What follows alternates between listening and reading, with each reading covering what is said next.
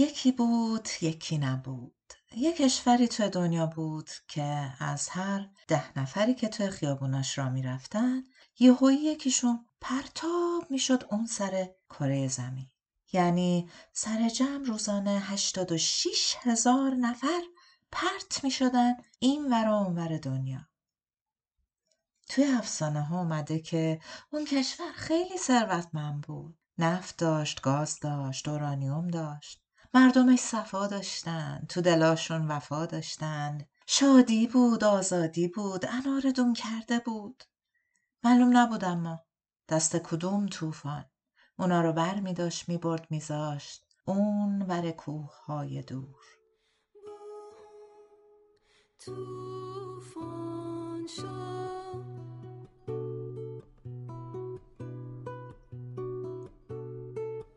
می دونستین طبق آمار غیر رسمی حدود هشت تا ده میلیون ایرانی خارج از کشور زندگی می کنن؟ به این رقم اضافه کنین مهاجرای بقیه کشورهای فارسی زبان مثل افغانستان و آن وقت به عددی می رسید شگفت‌انگیز و بزرگ.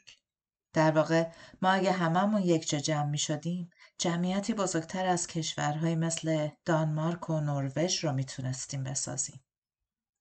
می دونستین سالانه از روند مهاجرت نخبه ها تقریبا معادل درآمد فروش نفت، یعنی حدود پنجاه میلیارد دلار زیان مالی و اقتصادی به کشور تحمیل میشه؟ انگار سانتریفیوژی که روشن شده بود تا کیک زرد بسازه، یک دهم جمعیت کشور رو با نیروی گریز از مرکز به اقصی نقاط دنیا فرستاد. طوفان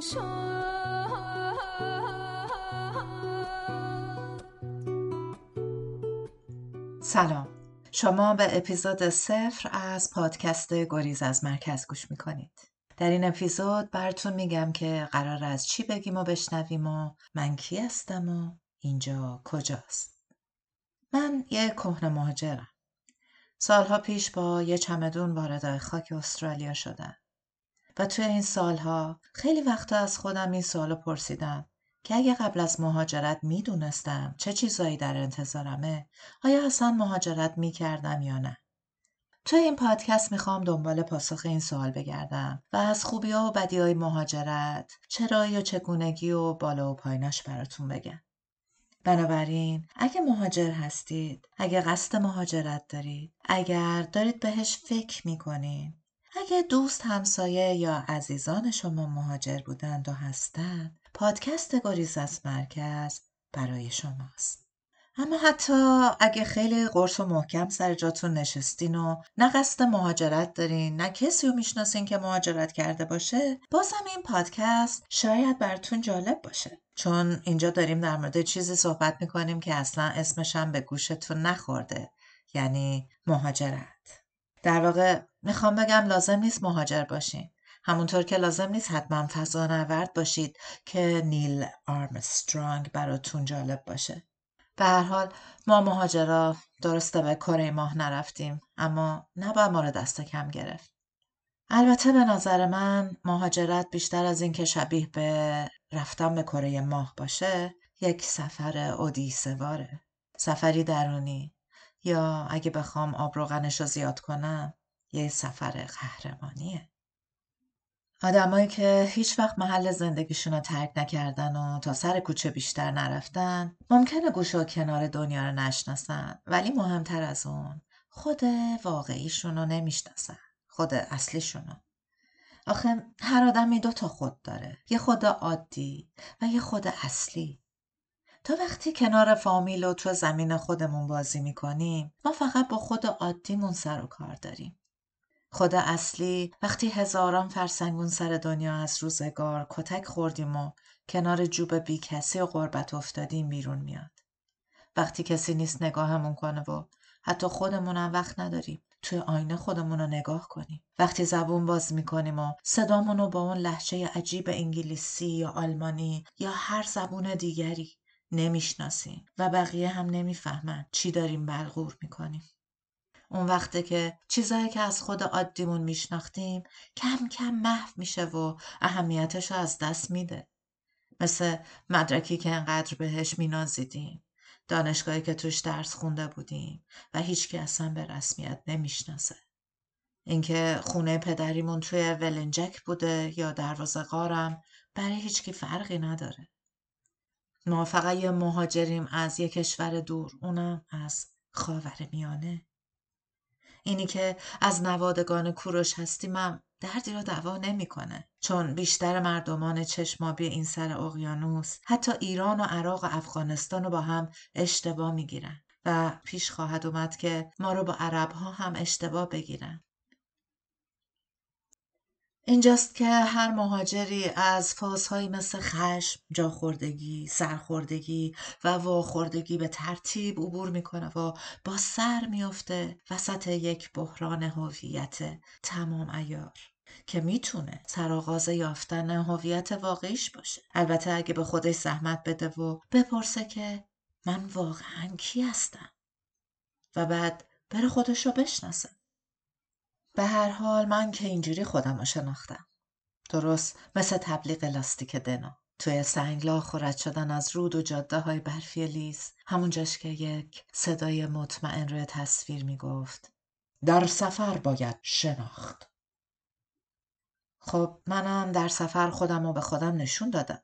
اینکه چند مرده حلاجم، ضعف‌ها و قدرت‌های پنهانم رو شناختم، توقعات بیجا و توهماتم رو. مسلماً من تنها کسی نیستم که اینها رو تجربه کرده. بعدتر فارسی زبان‌های زیادی رو دیدم که با انتظاراتی دور از انتظار وارد این خاک شدن و کلی تو ذوقشون خورد. بعضیاشون حتی دوام نیاوردن و برگشتن. من ولی موندم. یعنی انقدر گیج بودم که نمیدونستم بمونم یا برگردم. برای همینم موندم و حالا میبینم که گیجی خیلی هم موقعیت بدی نیست. بیش از یک دهه از ورود پرشکوه من به این خاک گذشته. ده سال بهت، حیرت، بی خانمانی. شروع کردن از صفر. روز اول ورودم دست کمی از صفر آفرینش نداشت. رفتم خط موبایل بگیرم. هیچ مدرک شناسایی در استرالیا نداشتم. انگار تمام سی و اندی سال زندگیم توهمی بیش نبود. تو این کشور هیچ اثری از من وجود نداشت. حتی یک گواهینامه رانندگی ناقابل یا یه آدرس سکونت ثابت نداشتم. من حتی آشنایی که به عنوان معرف بتونم معرفیش کنم. حتی شغلی هم نداشتم که بگم خب من یه دکترم، یه مهندسم، یه لوله کشم. ناگهان من هیچی نبودم. مثل یه نوزاد، بی‌پناه و البته گیج. روزای اول مثل یک کودک توی شهر گم می شدم. اسم جدید بود و اسم خیابونا هیچی رو تداعی نمی کرد.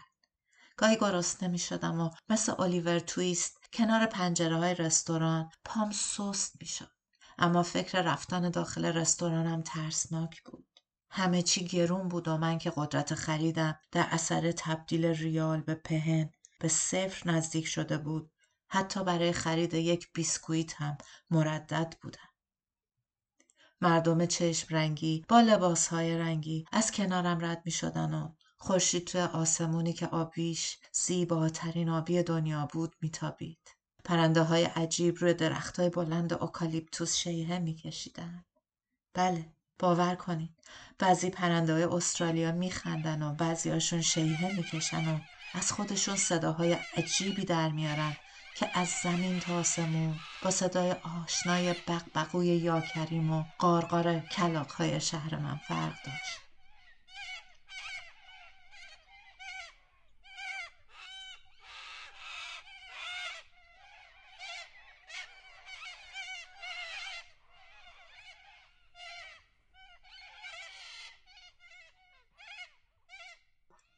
از اون روز ده سال گذشته و برای من خیلی چیزا تغییر کرده، ولی برای هر مهاجری که امروز وارد خاک غریبی میشه این ماجرا از نو تکرار خواهد شد. من اینجا از تجربه های مهاجرتم میگم. شاید کمکی باشه به آدمای مثل خودم تا با چشم بازتری وارد این سفر بشن.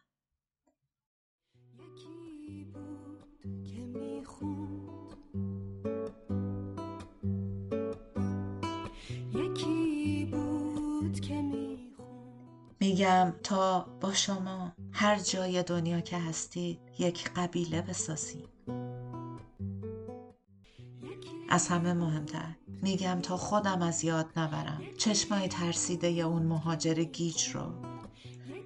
میگم که یادم نره کی بودم و از کجا به کجا رسیدم و الان کی هستم. من مونا مهرائین هستم. به پادکست گریز از مرکز خوش اومدین. با من همراه باشید و این پادکست رو به دوستانتون معرفی کنید. گریز از مرکز هر هفته چهارشنبه ها منتشر خواهد شد.